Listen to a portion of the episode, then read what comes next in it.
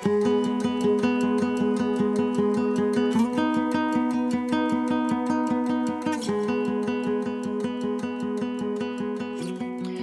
everybody. Welcome back to the Keep It Simple podcast. Uh, this is episode eight. Uh, it's hard to believe we've been at this for eight weeks, um, but today uh, is a special day. Uh, one of my very best friends, Hayden Martin, is on the show today. Hayden is um, an inspiration to so many. Um, he uh, has the heart of a lion and a never give up uh, attitude. And with his Westlake Outfitters work, uh, he encourages others uh, to get outdoors. And um, so a lot of you um, are familiar with Hayden from uh, an earlier episode uh, way back in season one. Uh, of the Simplify podcast. Uh, that episode is no longer up or available. So, for some of you, a few things today may be redundant, but for many of you, it'll be brand new. Hayden, welcome to the podcast. Thank you uh, for making time and for coming on, brother. I'm excited to be here. It's going to be a good yeah. time. Yeah, excited to have you. So, just kind of starting at the beginning, um, for those that don't know, um, you have uh, been diagnosed uh, with FSHD. Um, and if you would, if you don't mind, just kind of explain to us uh, what is FSHD, how does it affect you? Absolutely. Uh, FSHD, muscular dystrophy, is facioscapulohumeral dystrophy, and essentially uh, is a muscle wasting disease, a chronic wasting disease where um, it affects my my upper body, my face, and the upper legs and my ankles. And so what it does is essentially uh, I can't grow any muscle, but my muscle will gradually uh, weaken over time. And it's been progressive. Um, it hasn't. It's not like it was all of a sudden. It has mm-hmm. come in stages. Whereas like it first not- was noticeable when uh, I was six years old when I was diagnosed. But then from then on, from six years old to about when I was 12, I had a pretty much normal childhood in terms of what I was able to do. But then okay. um, 12 was the first step where it really started affecting me. And then uh, about senior year, again, then a little bit in college, and then just recently, it, uh, at age 29, 30, it, it really started to to kind of progress a little more. So it's just been in spurts here and there. Okay. Um, so one thing that I uh, is so remarkable to me. So you are a black belt um, in ta- is it Taekwondo? Have I got that right? Yeah, it's in Taekwondo. Yeah, Taekwondo black belt. Uh, have lived literally all over the world. Uh, Eagle Scout.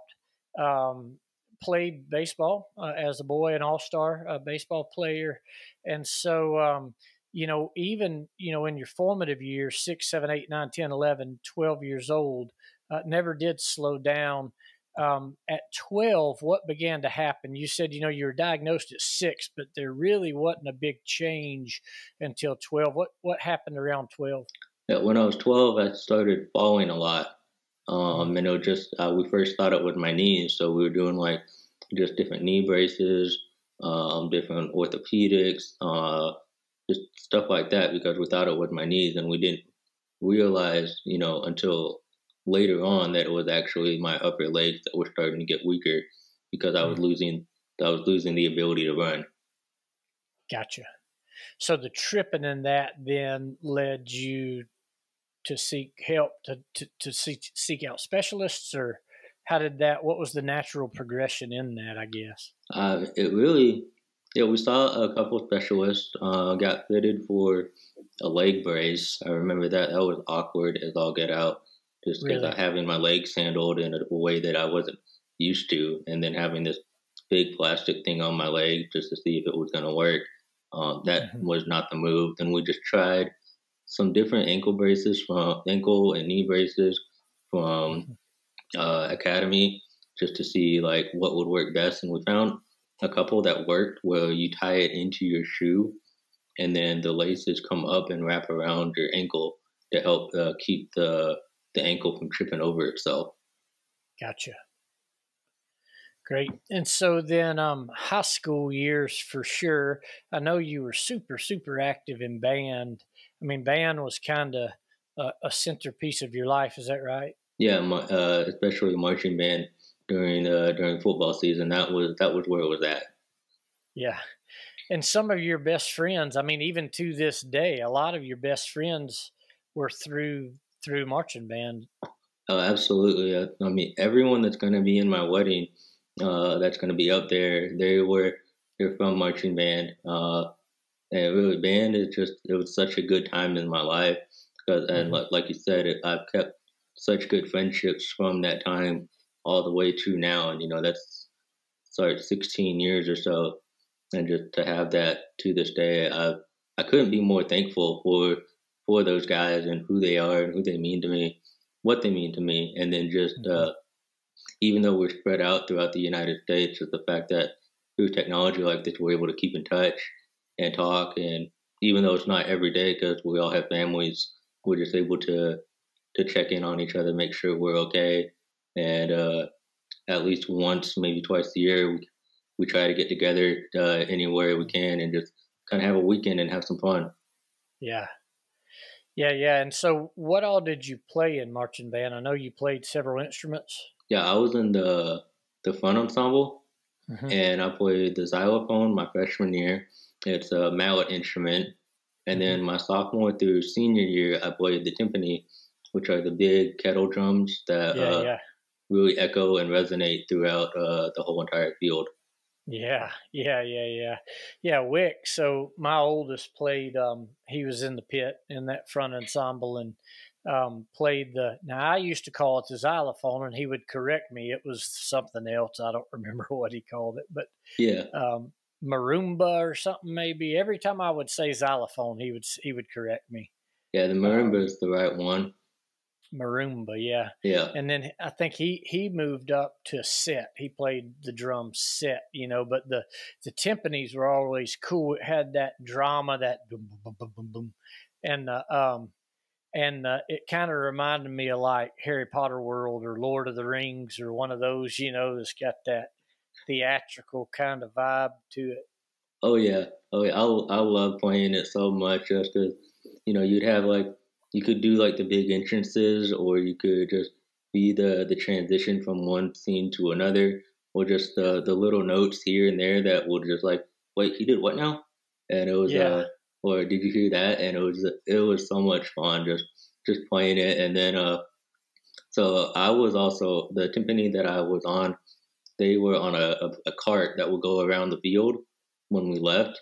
And uh, what I would do at every football game at the end of it is I would turn and I do a princess wave to the crowd just for the kicks and giggles of it. So that way, uh, that way they could have a little bit of interaction with uh with us at, uh, during that time. That's awesome. That's hilarious. So, um, knowing a little bit of your story, and and and, and you and I were introduced after high school, um, and we'll get to that. But um, I guess in high school, you got involved in the youth group over at Christ. How did that come to be? Yeah. So the youth group at Christ was about about from Alex Owen, who one of my good friends.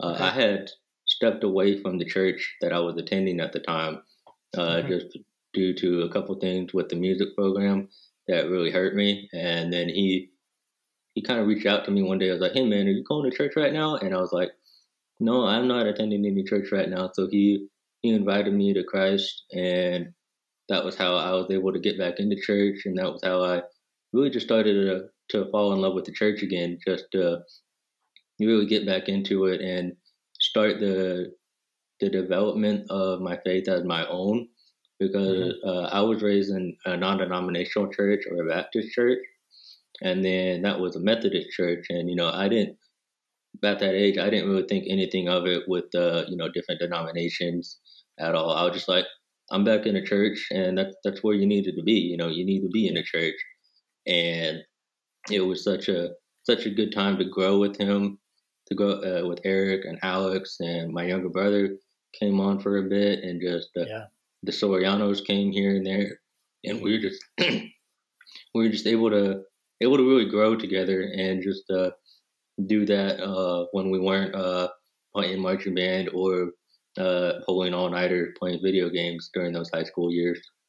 Yeah. So what what what year was that? What grade was did you start to get involved at Christ United Methodist? Uh, I started getting involved at Christ around probably 2009, 2010. My uh, junior senior year of high school is when I got okay. back into it.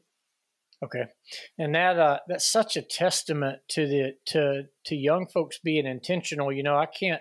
We were talking uh, Brooke Kitchens, who's one of your dear friends. We're all kind of in the same friends group. Um, she and I were just talking, or maybe it was Brandon before that. But I was just talking with somebody the other day, talking about how we cannot fathom, imagine what it would be like to be uh, a high school student or a middle school student now. Um, oh and in, in today's context. Um, and so, yeah, it was hard enough to be intentional to invite friends to come hang out at church or youth group back then. Now, I think that's even um, more pronounced. You know, more uh, uh, higher acceleration in that it's uh, um, culturally there's been such a shift in our in our country. Um, uh, but to your point, the the being intentional to invite, you can never underestimate the power of an ask or an invitation. Oh, absolutely. Because I mean, I could have said no and just went about it, but I knew that you know he he had my best interest at heart too, because he was one of my good friends, and uh, he just was like, "Hey, come to church, come check it out. If you don't like it, that's cool, but yeah. you know, just come check it out." And really, just uh, getting getting getting the invitation means the world. And I mean, to this day, just with uh, just with uh, anything that's going on, just due to my uh, the FSHD, getting an invite to anything means the world because it's already a little bit isolating as it is due to mm-hmm. uh, what I can and can't do. But uh, I mean, if you just if you invite me to something, I will figure out how to be there just because I have an array of array of chairs just to get there. Yeah, yeah, and that's that's one thing that I love about you. You have not allowed um, the FSHD to limit you or or your lifestyle of the way that you go about life and and integrate in community and uh, even to damp to dampen your um, extracurriculars and all the things that you're interested in. Um, that refusal to let the disease define you um, is is incredible to me. Um, so you started going to uh, to Christ United Methodist to their youth group. Is that where you met Caitlin uh, and and the rest of that bunch, or did you already know her through marching band, or where? How did she come into the equation?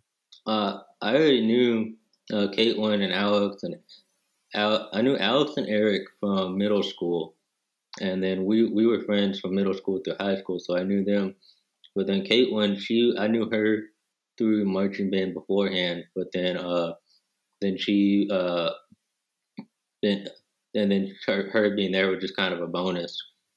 Okay. Gotcha. Yeah. And it's the other thing before we move on from that that I think is really cool to point out is is you and you and Alex were friends before he made the invitation. I mean, there was already trust uh, there was history and relationship that had been established. At, um, I'm certain, I would have to believe that that played into your willingness to accept the invitation and to, to wade off into something new, to try something new. Uh, absolutely. Uh, that's one thing that I've been pretty big on is just uh, being able to trust someone and uh, to understand what they're do- where they're coming from when they ask me that.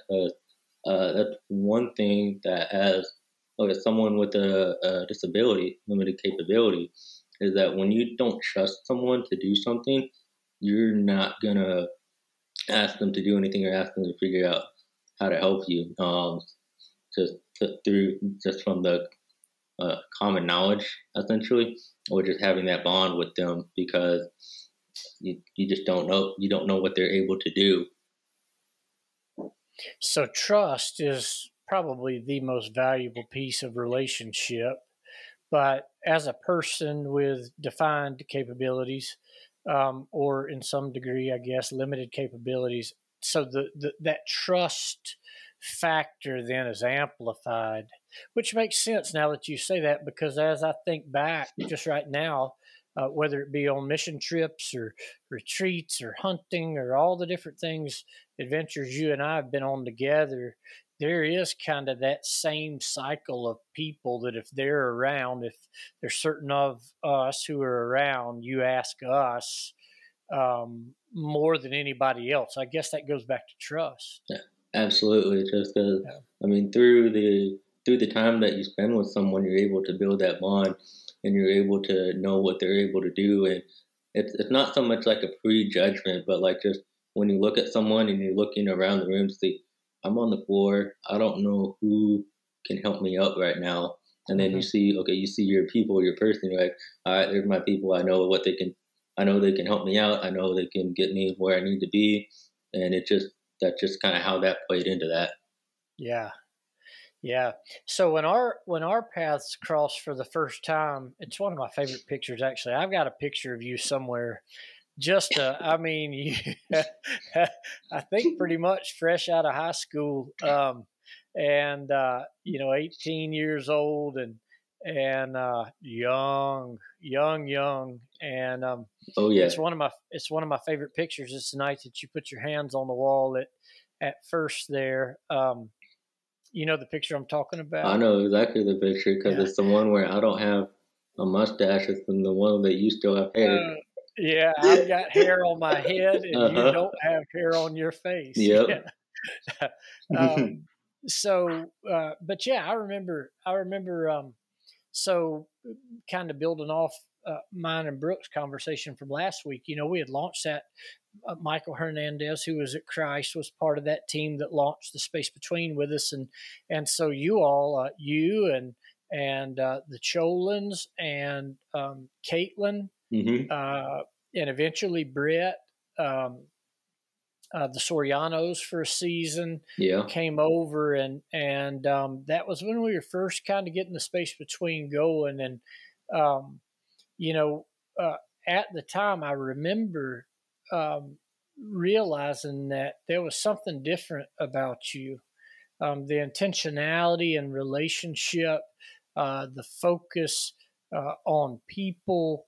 Um, you know, it was interesting to me. Anybody that approached you, they were wanting to know more about you. Um, uh, and you have this way of constantly keeping a conversation about whoever it is that you're interacting with and that was i mean that that's something that was built into you when you were just young super super young mm-hmm. and um, that's one of my first impressions uh, of you and then from there we began to build a relationship and what you told me that night was i just want to i just want you to treat me normal and yeah. uh, i said I said, "Well, be careful what you ask for, because I tend to dish out a lot of a lot of crap to people that I treat normal." And you were like, "Bring it," you know. Oh yeah. And uh, and so the the the fun uh, started from there. But so through those college years, what role did authenticity and relationship play in your life? Like out of high school, kind of out into the real world, if you will. Um, what role did relationship, uh, authenticity, and community play in your life in that season? Uh, that played a community and authentic relationship played a huge role in my life during that time, uh, especially when uh, my, I transitioned from Middle Georgia State to Middle Tennessee State. That was pretty huge because I left my community here, uh, you, Brooke, uh, Charity, uh, Connor, uh, Alex, and Eric, and we just I went off on my own for the first time, and yeah. having built that relationship with you guys and building that trust with you guys, um, you know, I, I, I relied on that a lot during my time at MTSU, especially that that first semester when I didn't know anybody at all, and I know God sent a couple people to my life during that time that were really my, the, the saving grace at MTSU because just not knowing anyone and them coming into my life, and I still talk to them to this day. My good friend uh, Zion and McKinney and Justin Jones. Uh, both of them are sweet, dear friends to me, and I, am sure they don't know the impact that they had on me during that time. But mm-hmm. from then, uh, I was able to branch out through a couple of different organizations on campus up there. Uh, Omega Delta Psi was a audio engineering and business organization that I joined, and from there I mm-hmm. was able to just create uh, create lasting friendships and networking with other individuals in that industry. And then uh, the Wesley Foundation at MTSU was mm-hmm. a huge, huge factor in my life, just because I couldn't I couldn't find a home church up there. Uh, I went church hunting for a hot minute, and I just couldn't find a church at all. Um, but the Wesley Foundation that became my church because we were able to meet Tuesday when we did events Tuesday, Wednesday, Thursday, so during the week, and I was able to meet with a group of like-minded people and able to go out and do life with them and just uh, love on one another, do mission trips together, grow together.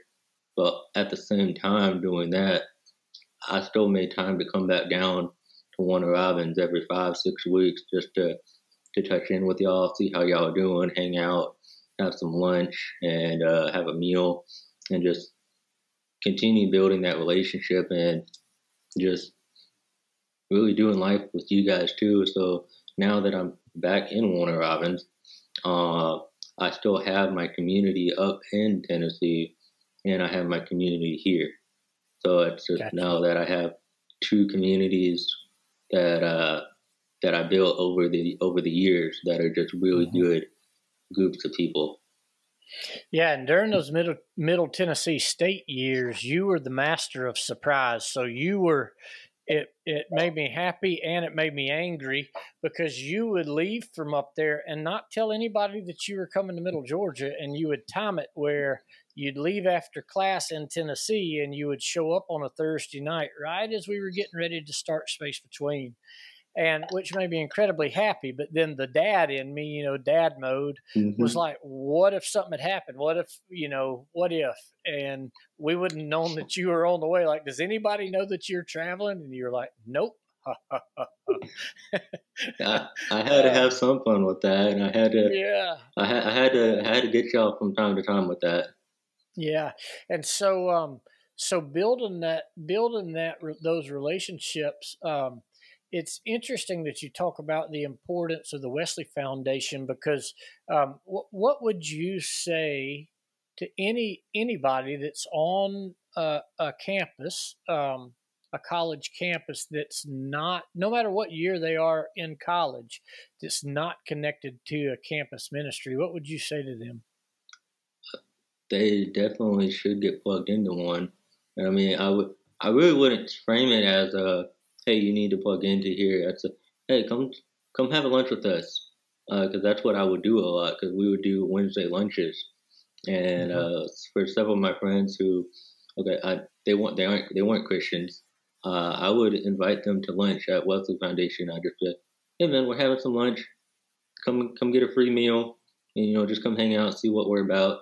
And I mean, okay, the meal was a was kind of like the selling point because you know starving college kids were just like, oh yeah, yeah, yeah. Which like, uh, so they came for the meal, but you know, even though I invited them, we still had uh, the campus minister, the assistant campus minister, and then just all the friends at Wesley Foundation would come, would just love on them while they were there, and they would just build a relationship with them too. So now, uh, the business organization that I was a part of, Omega Delta Psi, they now have, still continue to have a relationship with the Wesley Foundation, and they still do uh, collaborative events with each other to this day, six years wow. later.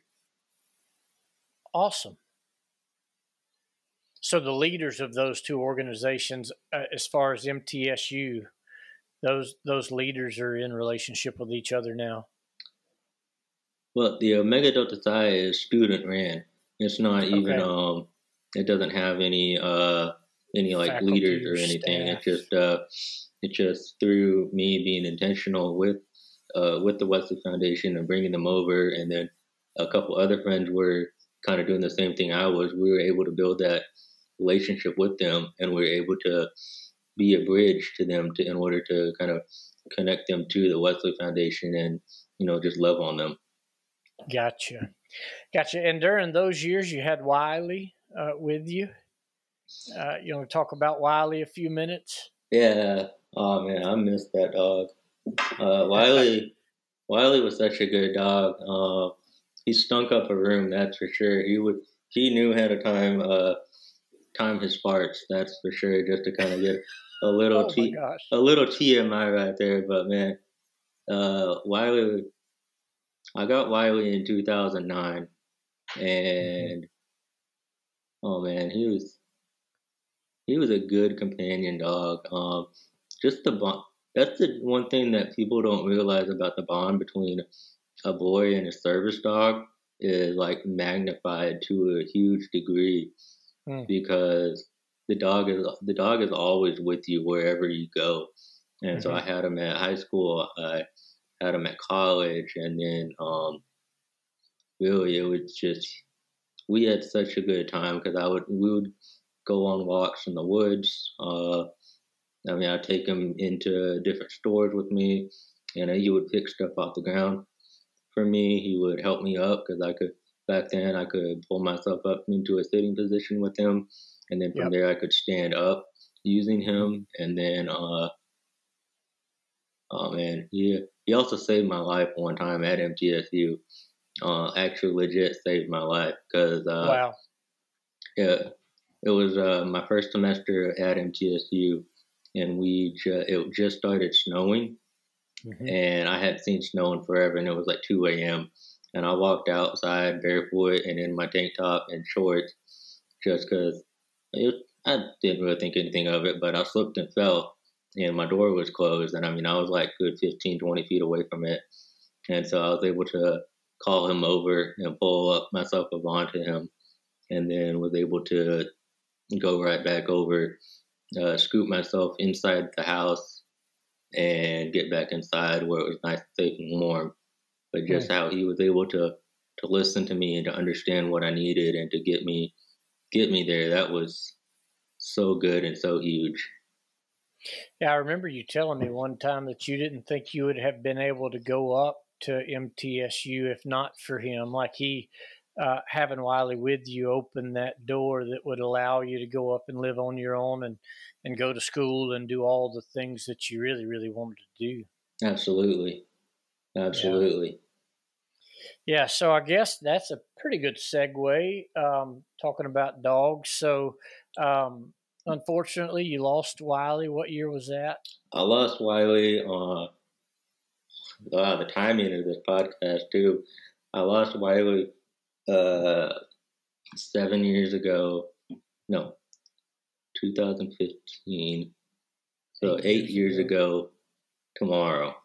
Oh wow! Yeah. Wow. Sorry, dude. I didn't know that. Oh no, but, uh, uh, I didn't know. I wasn't necessarily paying attention, but yeah. So I know the podcast yeah. will come out uh, a little bit later, but I could tomorrow being October 31st, uh, yeah. eight years ago is when I lost him. And then from there, that was a big turning point in my life because I know we were talking, I know we were talking about about to talk about dogs for a little bit, but during during that time uh, was when I kind of became like a functioning alcoholic for a little bit, just oh, wow. just because not having him and being so far from home, it really uh, it really uh, just did a number on me in terms of that. Just because you know uh, the the night he passed away, I felt it in my heart, and like I, like I and I was just a mess that night. But then after several months had passed, and you, you mentioned that uh, Kimber was about to have another litter.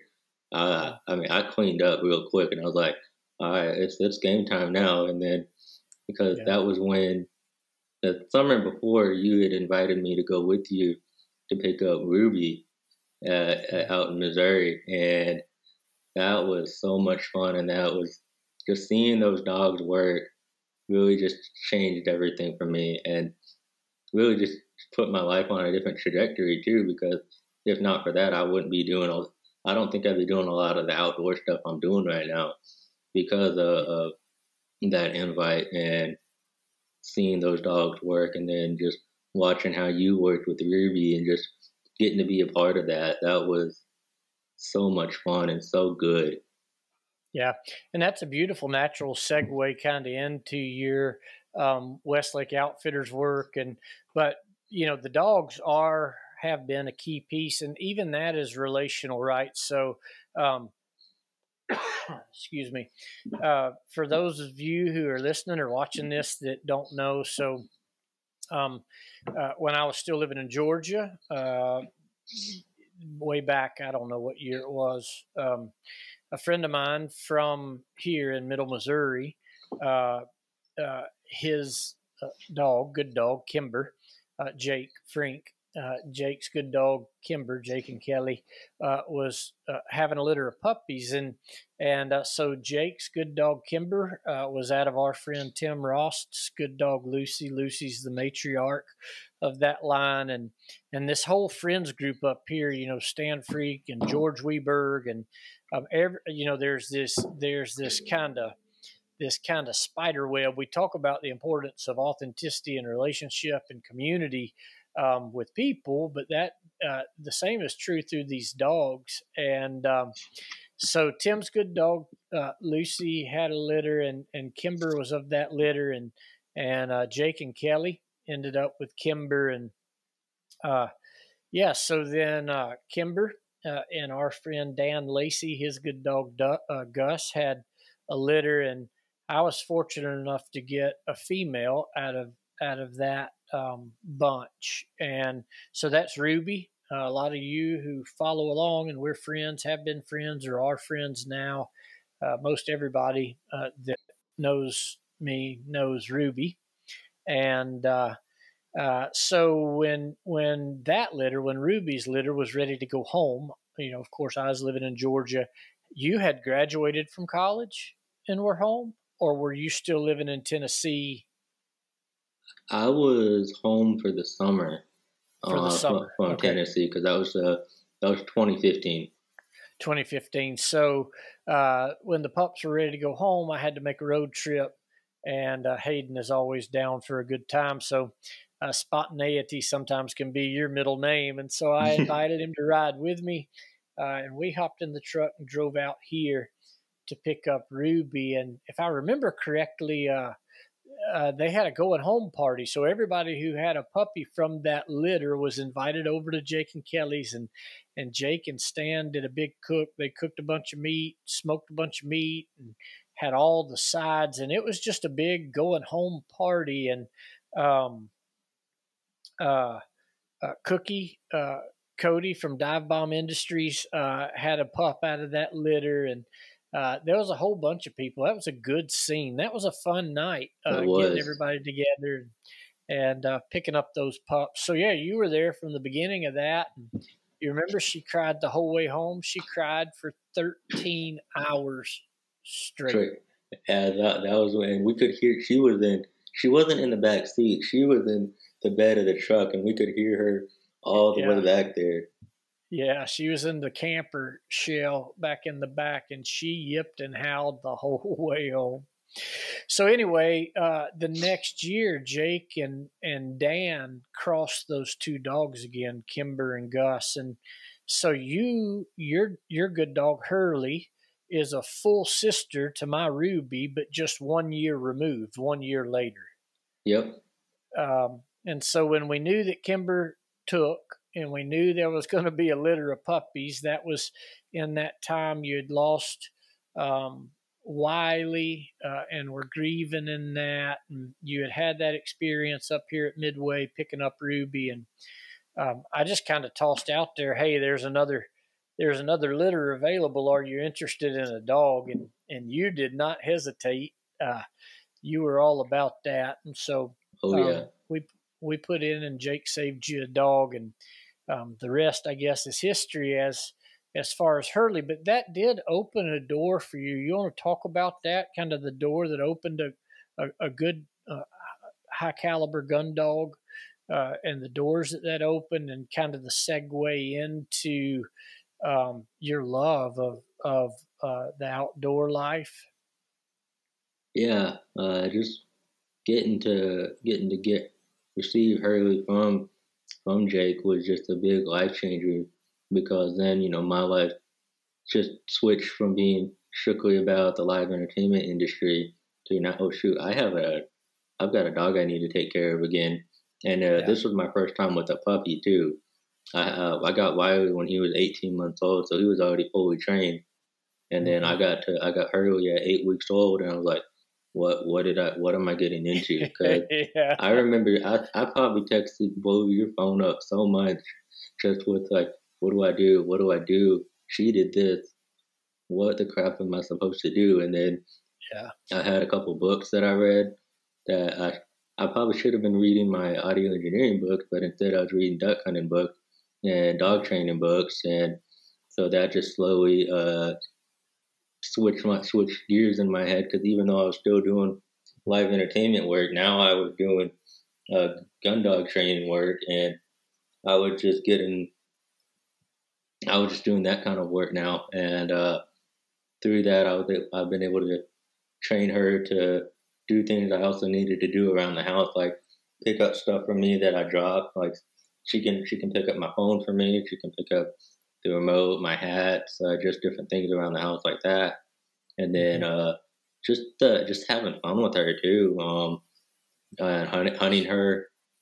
We haven't gone hunting in, about a year or two, just because last year, you know, year before I broke my shoulder, so that kind of mm-hmm. shift, shifted gears in what I was able to do. But just uh, just being able to hunt with her and just have her in my life has just been a lot of fun. Just because dogs are dogs are so good and they're so genuine, and like you look at them and they they look back at you and they know what you want and you know what they want, and you're able to just go out and do life with them like that.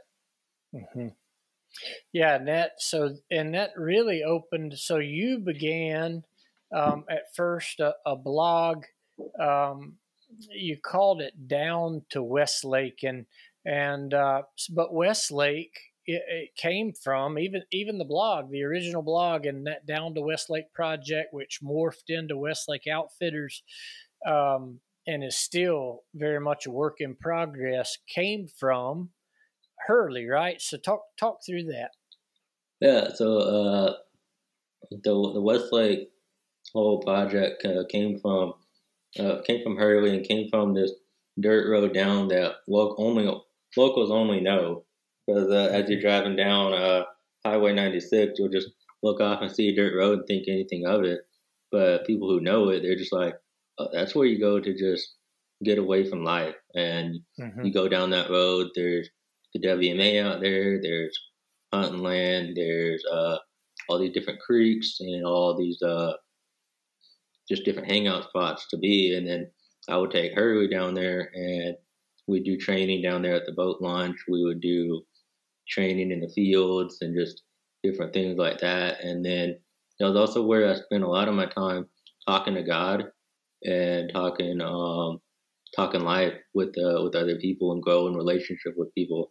But just mm-hmm. through the through Westlake, that just brought out the idea about Westlake Outfitters and the Down to Westlake uh, blog. And so I I launched the blog just to as uh, COVID was about to start, I launched it because the whole world was shutting down, and it was a way that I was able to kind of keep the outdoors alive, essentially, mm-hmm. and uh, just uh, to show people how to, with limited capabilities, how to get outdoors, and how to uh, really just not let your disease, whatever you have, define yourself, define what you're able to do, and just figure out different ways to to get outdoors. And so uh, one way that I, I haven't featured yet, but I'm going to show with uh, my friend Matt Carey.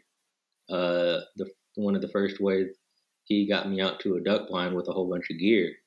Because we, uh, the first time we went hunting with Hurley, we we put me in a kayak, put uh, all of the gear on top of me, and then is that when Ben? Is that when Ben Williams? Yeah, that was when Ben Williams went with me and that was when he drugged was, you. Yeah. And then then Ben Ben watched Hurley and, and carried some of the gear, but Matt drug drug me about a quarter mile, half mile out to the blind through the water in the woods and to get set up. And that really was just the the launch, the turning point of just being able to figure out how to get outdoors and how to do stuff. Mm-hmm.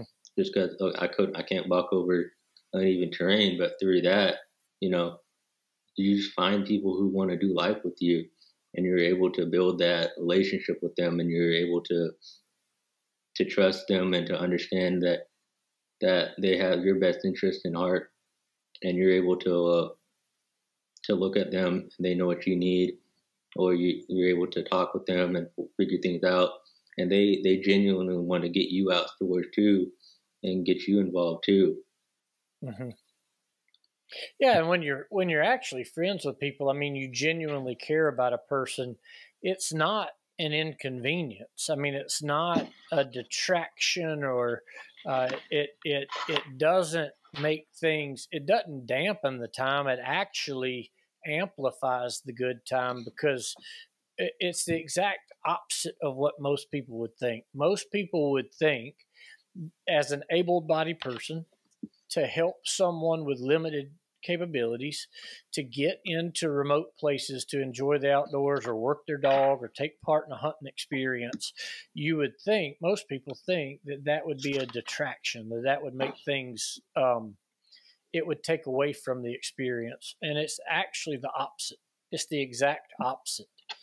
Um, it increases, it makes the time uh, more special, more memorable um, to make those memories. And so, just as you were talking, I was thinking about the way that God works through relationships in this beautiful kind of way that, so, you know, um, you lost Wiley, you got Hurley, you she goes through training you take an interest in trying to get her outdoors, so you begin going and and working her down at Westlake. Um, and then you start to blog about that as a person with limited capabilities and getting outdoors and all of those things. That blog then hones your writing skills, which you're an incredible writer. You're an amazing writer um, truly gifted. Um, but through that blog, that that gift kind of comes to light, and and you begin to kind of hone that through the Down to Westlake blog. Um, with the relationships that you had built in Middle Tennessee with Matt and some of these other guys, he is a phenomenal photographer. What's his? How can people find Matt? You can find Matt through his Instagram handle of under, of underscore the underscore field, or okay. he has a website called www.themcimage.com. Okay, so uh, underscore of underscore the field. No, of underscore the of underscore the underscore field. Yeah. So of the field separated by underscores. Yep, and that comes from uh, one of the Bible verses that he's very prominent about. Because um, I, I know it's not Romans 120. I believe it's not Romans 120, but I, it might be in Genesis that he was talking about that. But that's where he he has that from because he he also comes from the biblical background too, and just wanting to incorporate and show the love of Jesus Christ through the outdoors as well. Gotcha. He's a he is a phenomenal photographer, and I follow him and have been seeing the doors are starting to open now where he's going on.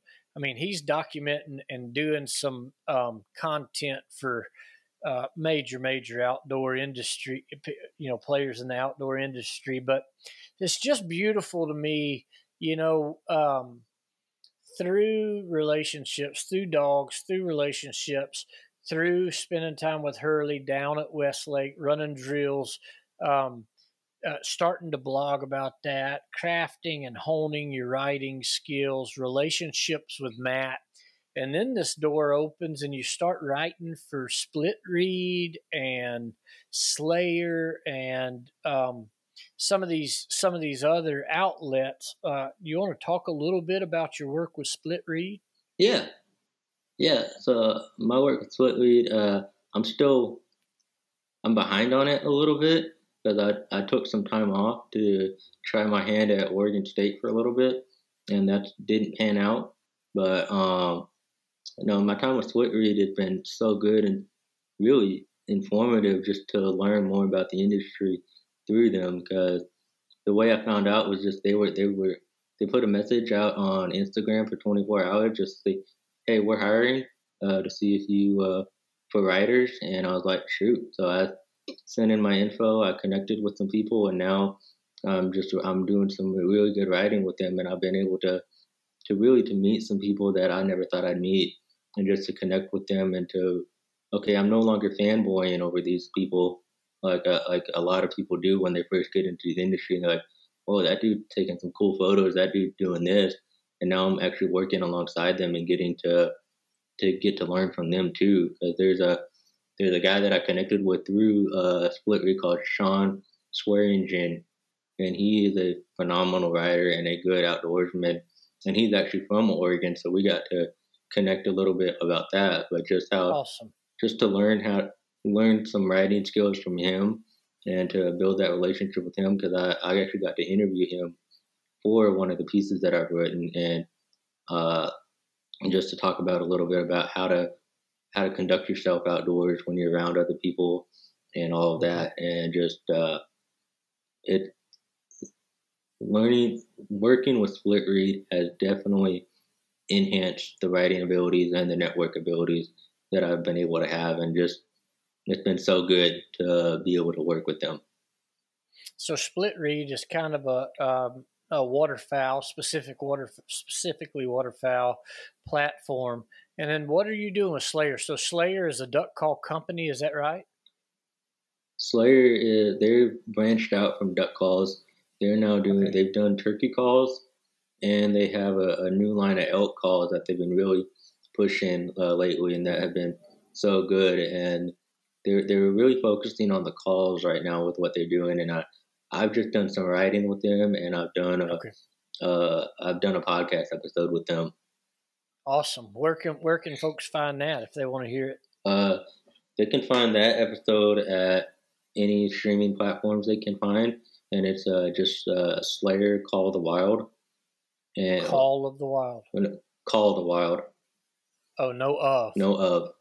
Man, I'm messing everything up tonight. I've got the underscores out of order. I'm putting extra words in things. So the podcast is Slayer Call the Wild, mm-hmm. and then is is it, and then just look for your name or yeah, I believe it's episode four that I'm on, and it's just it's one four. with uh, Matt and I, and we're just talking about how we got into hunting and just awesome. how Matt and I uh, work together in the outdoors. Great. So, Splitrede, people can go and find you and read some of the articles that you've written. Uh, and then through Slayer Call the Wild, they can listen uh, to a podcast that, that um, you and Matt were on together. Yeah. Awesome, man. Awesome, awesome. So, uh, you were sharing with me that you've made this shift, this intentional shift from uh, kind of a rebranding and this shift with Westlake uh, down to Westlake, and and you're in this process of trans transitioning to Westlake Outfitters. Let's talk about that a little bit. What is Westlake Outfitters? What's your um, kind of focus? What are you hoping to do through Westlake Outfitters? Yeah, Westlake Outfitters is going to be not only is it going to have the blog where I talk about just different different things that you can do, it's also mm-hmm. going to just incorporate uh, just where you're able to do things and how you're able to do things in terms of like different state parks that I've been to, how I rate them with what, what I'm able to do, uh, what you're able to do, and then accessibility wise, uh, how much how much that would go. Just with like state parks with that, then campgrounds, and just really on a local level with that, and just slowly reach brand it, not brand it, but slowly grow it to a bigger level as I travel from state to state and just showing people how to do that, as well as di- eventually different outfitters that I go and hunt with, and just see how they're able to uh, to work with me and uh, mm-hmm. how they would handle me in the outdoors. Just because there was, I remember one time I was looking to go do a hunt with a with an outfitter, and I uh, I called them up just to see, hey, I have this going on. What, uh, how would you get me out there? And they're like, oh, don't worry about it. We'll get you out there. Well, don't worry about that at all. And I'm like, no, how how are you going to get me out there just so I know I know how I'm going to be taken care of in that manner? Because it's one thing that you say you can get me out there, but it's nothing. Okay, how are you going to do it? Just so I'm not manhandled around. And I know yeah. that's one thing that a lot of people with disabilities tend to worry about a little bit because it's not that we're fragile or anything. It's just like one wrong move can kind of set us back a good bit. And so it's, yeah. ma- it's mainly just having the intentional intentionality about it, where mm-hmm. Not really like a walk a step by step basis, but no, we have a side by side that we're going to set you on. We're going to drive you out. We're going to wait a minute. You can either sit in the blind while we set up. We can set a chair up outside the blind while we set up.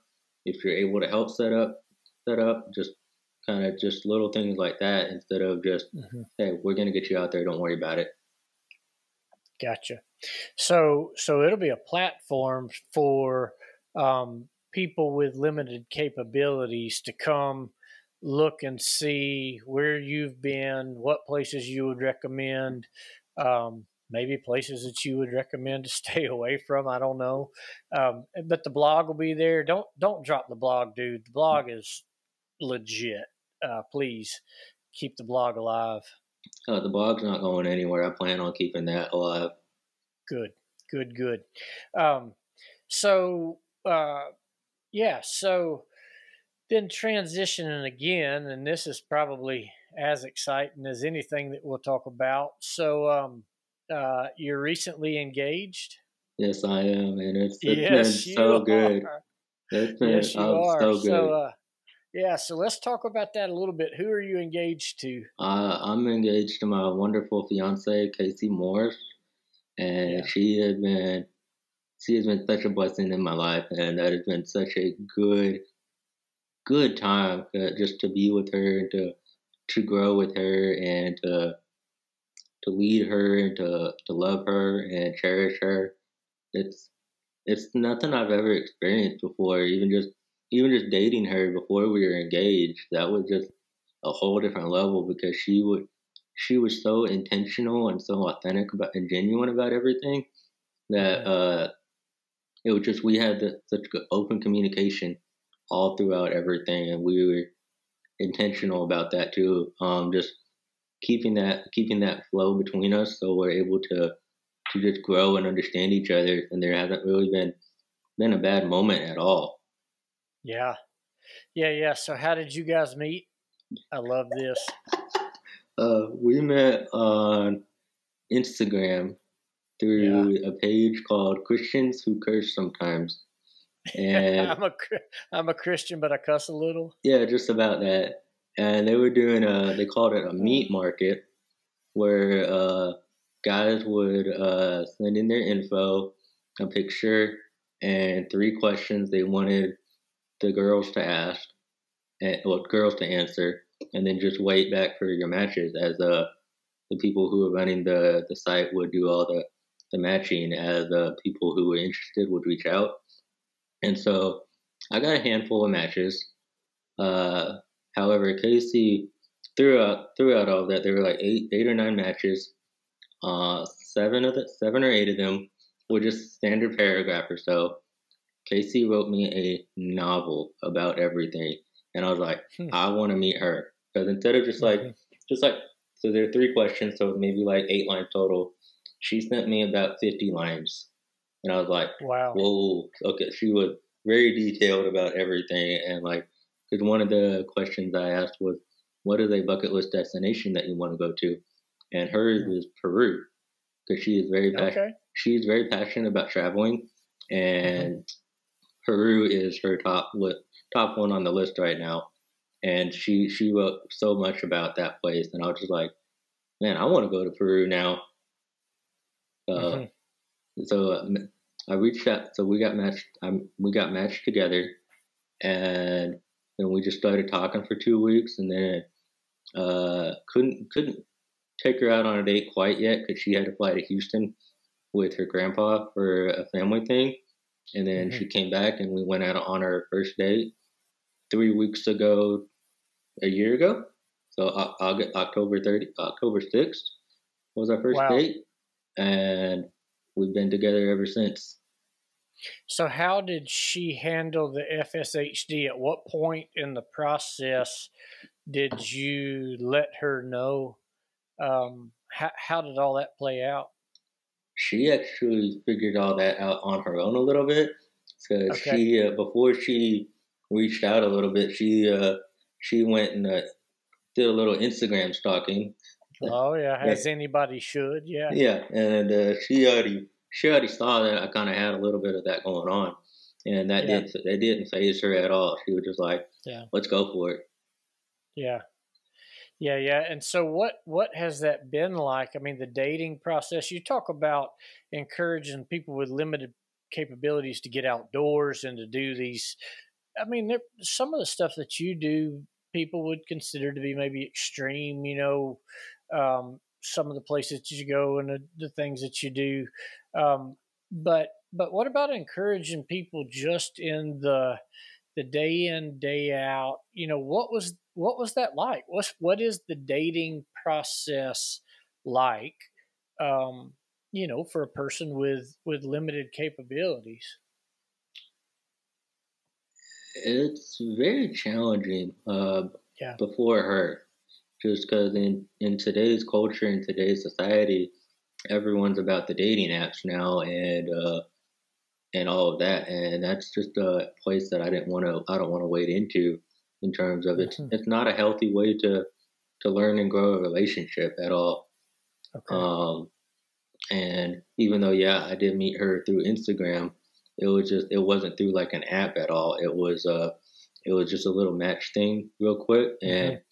I, I honestly wasn't thinking anything about it because it was just mm-hmm. like I had nothing to lose. I threw my info in, and then he yeah. did it for me. So, uh, really, I just want to don't lose sight, don't lose faith and hope in uh, that there's someone out there for you, because Man, there there definitely is someone out there for you. It it just might take time for them to come around. Uh, yeah. Just because I know we, uh, you and I, we've been praying for Casey for someone uh, to come into my life in this world for years. And I mean, years, yeah, years, yeah, yeah. And uh, you know, just seeing all my good friends get married, get have getting relationships, have kids, and you know, mm-hmm. I'm still sitting on the sideline like, hey God, where's my lady now? Where, where's mm-hmm. where's someone I can be with? You know, and then shit, uh, it was just like I was at the point where I didn't, I wasn't thinking anything about it, and hey, he was like, hey, here you go, and I was yeah. like, I was like, whoo. So yeah, and yeah, and that that um, yes, we have been praying. I mean, I can remember one of our first real real conversations. You know, after a few months, I don't remember if we were at M twenty five or I would have to believe we were on a mission trip or on a retreat or somewhere out of the normal rhythms of ministry. Uh, but we it was just us um, talking and visiting and and you know you shared with me uh, way back i mean mm-hmm. you know 10 years ago or more that that was a concern and that that was a desire of your heart um, you know for somebody to see you for who you are um, and and for a, a mate somebody that you could do life with and enjoy life with and love and be loved and so yeah for for years and years, we have been covering Casey in prayer. We just didn't know it was Casey. and uh, absolutely. And uh, but that yes, so that's a good word for for anybody, um, capable bodied or uh, limited capabilities, to not lose hope, to not give up, to stay the course, um, to keep your doors open. Um, to stay prayed up, I think is probably a good word in that. Um, and the beautiful thing, so I'm all about relationships anyway. The part, and this did not dawn on me. I mean, I had met Casey, been around Casey several times. I'd never made the connection that Casey is Reese's sister. Yeah. So Reese, so Reese, cousin. Oh, cousin. Okay, sorry. So see, I was even wrong there. So cousin, but I had no idea that those two were related. And Reese had been, um, he had come to the Space Between for a season through the Christ Chapel Warner Robins yep. connection and um, loved that guy. Think the world of Reese. And he's a good guy. Um, but had had met Casey and hung out with you all a few times before uh, before I made that connection. So uh, even in the periphery through the web of relationship, there was connection there. So um, so the dating process has that been has that been a joy? Have you had to learn kind of as you all go and develop kind of plans and how's that been? We definitely had to. It's been a learning process, especially in the beginning. Mm-hmm. Um, mm-hmm. Just through uh, my FSHD did have a short progression early on in our relationship, and so uh, I use a chair a lot now versus uh, just walking around normally. But uh, I use the chair when we go out a lot, just because yeah. that that uh definitely, as much as I don't like using the chair, it definitely opens up doors where we're able to do things and where I'm able to be around a lot of people, and we just work out how you know getting out of the chair to stretch my legs in order so that way I'm able to just keep my legs good and healthy. But just uh, just what we're able to do because uh, like our third date we went to the fair and that yeah. was that was where I got to break the tank out uh, from the good people at Action Track Chair and yeah. uh, able to just walk, walk with her on uh, around there and then you know just the places we've been been able to go with it and just because we went down to Savannah for the day one time and we went to Skidaway Island and just uh, through the marshes there and through the different uh, tree roots. Like if I was to go out there right now, I would within like three minutes I would already been on the ground. But through that, yeah. uh, through that tank, we are just able to just go and have fun and just yeah, just be a couple and grow together and learn together. Yeah. So for those of you who are listening that are not familiar, so so Hayden, you have a, a traditional power chair, which is really cool. It sucker is so fast. Yeah. Um, it's it it's kind of an indoor traditional power chair. Yep. But you also have uh, you've also got an outdoor chair, and as as with anything you do, you don't do anything halfway. So this thing is it's is it built by Action Track? Is that the name of the company? Action Track Chair. Action Track Chair. So if you're listening to this, take a moment and just Google action track chair and, and, and lay your eyes on this thing. But this sucker, you call it the tank, uh, yeah. which which is the right name. But I mean, it's a track chair hmm. built mm. for remote places. This sucker is bad to the bone. It, it really is. Just with all the capabilities I can do with it. Uh, just I took we took it through the swamps down in uh, the marshes down at Skidaway Island, and then taking it to the beach has been fun too. Cause, yeah, uh, yeah. Oh, because just to, to be able to take it on the beach and just uh, go out into the water with it and then sit mm-hmm. on the footrest and just had the waves come over me instead of knocking me over.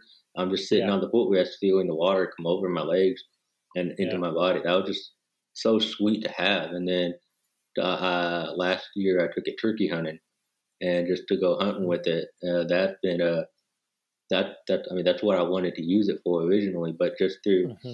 being able to take it to the fair, take it out to these different places, just it opens the door up so much instead of a, mm-hmm. And it, I get to I get to look cool while doing it because yes you do because I mean I I can't tell you how many times I've been stopped while I have it and just like dude that's so cool that is bad. Where did you get that? And just yeah, all that, and just not only be like a, a like a, an ambassador for the company, but just be like a a witness and a testimony to people that yeah, I have I got I got something that I can't walk with, but I'm not letting it uh, hold me back, and yeah. I'm uh, using this chair to to go out and do normal things and and you know there are people who come up to me who they're like they ask where I got it because they have a relative that really needs something like it. and mm-hmm. they're able to see that you know even though they're like they can get out of a power chair, but to get into get into this type of power chair to get around mm-hmm. the yard and whatnot, that's a that's a huge thing. So it opens the world up not only for me, but it opens the world up for other people too. Yeah. Yeah, and that, does it take you from seated to standing straight up like your recliner and some of your other? Yeah, it it, it does. It stands up. Uh, that that version is called the TrackStander and it'll take you from okay. the seated position to standing up, and then straight up. And then that's that's really cool too, just because I mean, for those people who can't stand up at all, just you know, you mm-hmm. strap your legs in and you put the vest on, and then you're able to stand up and be in a standing position to where you're. you're yeah. I mean, there's a there, there's a change of about you know, a, a, a about four, three to four feet from sitting like mm-hmm. near the ground to now you're standing up, and there's mm-hmm. a different view of life too, because you mm-hmm. know that's one thing that people with like limited capabilities in their power chairs, you know, they're constantly like it's not that they're looked down upon, but you know, you look down at them instead of looking straight at them. And so yeah. when standing up, you're able to like see see a person face to face. Mm-hmm. I think about some of my friends that I rodeoed with, you know, who had tragic accidents in the arena and ended up paralyzed from the waist down, or um, to be able to be in a chair like that that that that would allow them to come fully upright at a standing position would be incredible. Um, and you had yours outfitted, so it's got a shooting platform. It's got a swing arm. Is that correct? Like a swing arm that you can, and a rest that you can put a shotgun or a rifle in. Yeah, I've got uh, the bipod mount, the swinging bipod mount on it, where yeah. I will just keep the have the gun right there. Then there's a gun rack on the other side where I can hold the gun right there while I'm traveling, so that way yeah. the gun doesn't move around at all. Then there Safe, is a yeah. there's a utility rack on the back of it, so that way, whenever I get a deer or if I have some gear that we need to take out, we just latch mm-hmm. the gear onto the utility rack and go. And then yeah. I've also got an LED light on it for you know late nights and early mornings. Mm-hmm.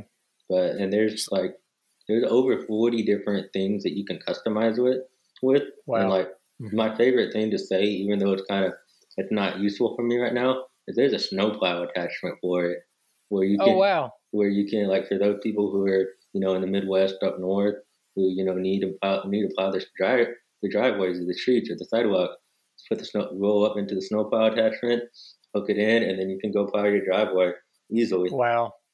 And this sucker is on for those of you that haven't seen it or didn't look it up it's on like tank tracks. Um, i mean it truly is a track chair. You were talking about deer, you know, it's a game changer. So you came up here 2020 or 2021, I can't remember, but just over your shoulder there, I can actually see your deer hide. So, um, talking about getting outdoors, you you came up and you and Ben Williams came up. Uh, my friend, our friend Kevin Yeager, uh, just went above and beyond.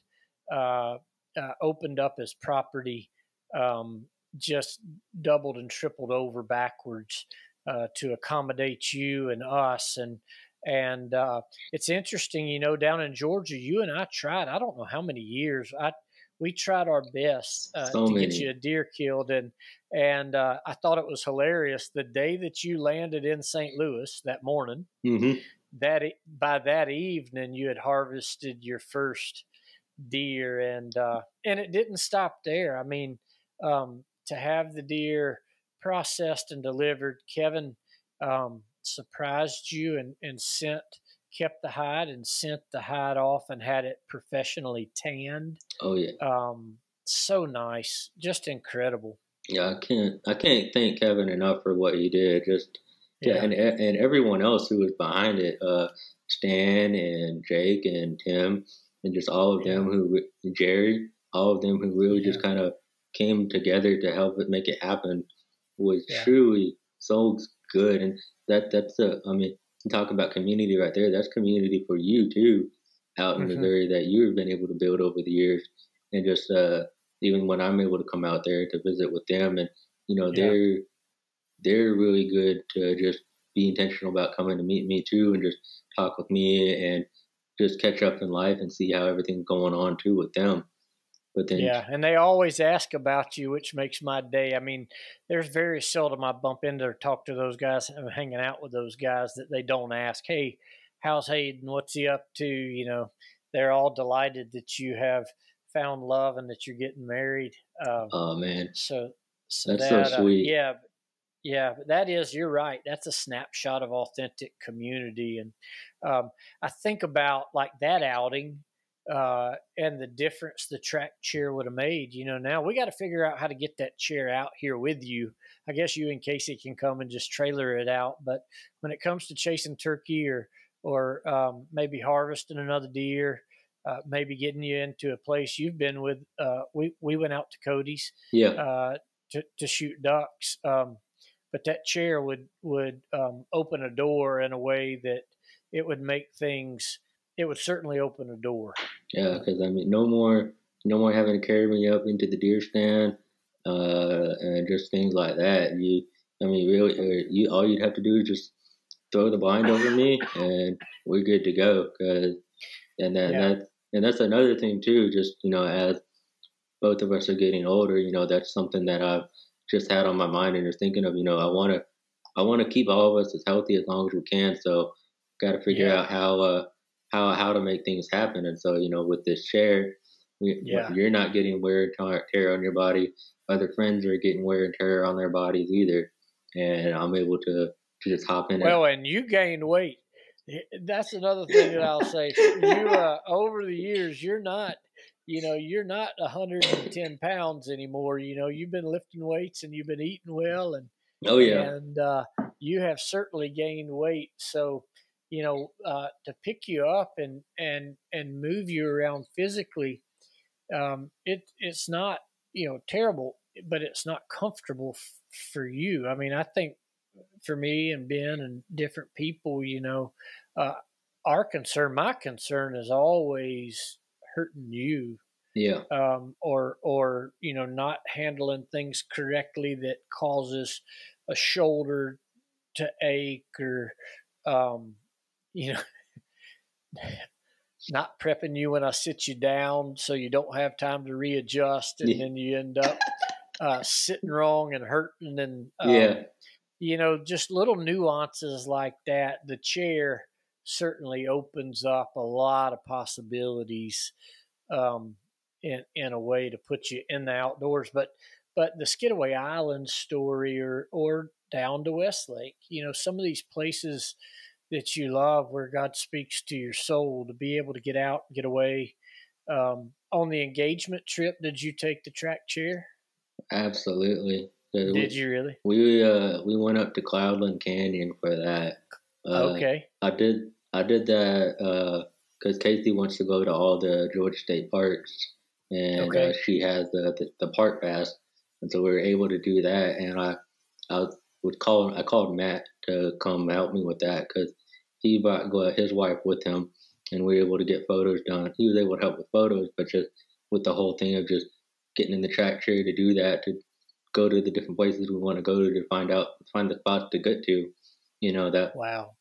It, it, it so the place, the places we went, you know, you couldn't. I wouldn't have been able to get to while hiking regularly, but with mm-hmm. the chair, it definitely would made it easy because then you know we're just having conversation like normal all throughout it. It's not like hey, are you okay? Do you need this? Do you need that? Or, you know, having to pick me up off the ground. It just, uh, we, we threw the gear on the back of the tank and we went. Awesome. Awesome. Awesome. So what, when are you getting married? What's the date? We're getting married June 8th of next year. Yes, you are. June 8th, 2024. Yes.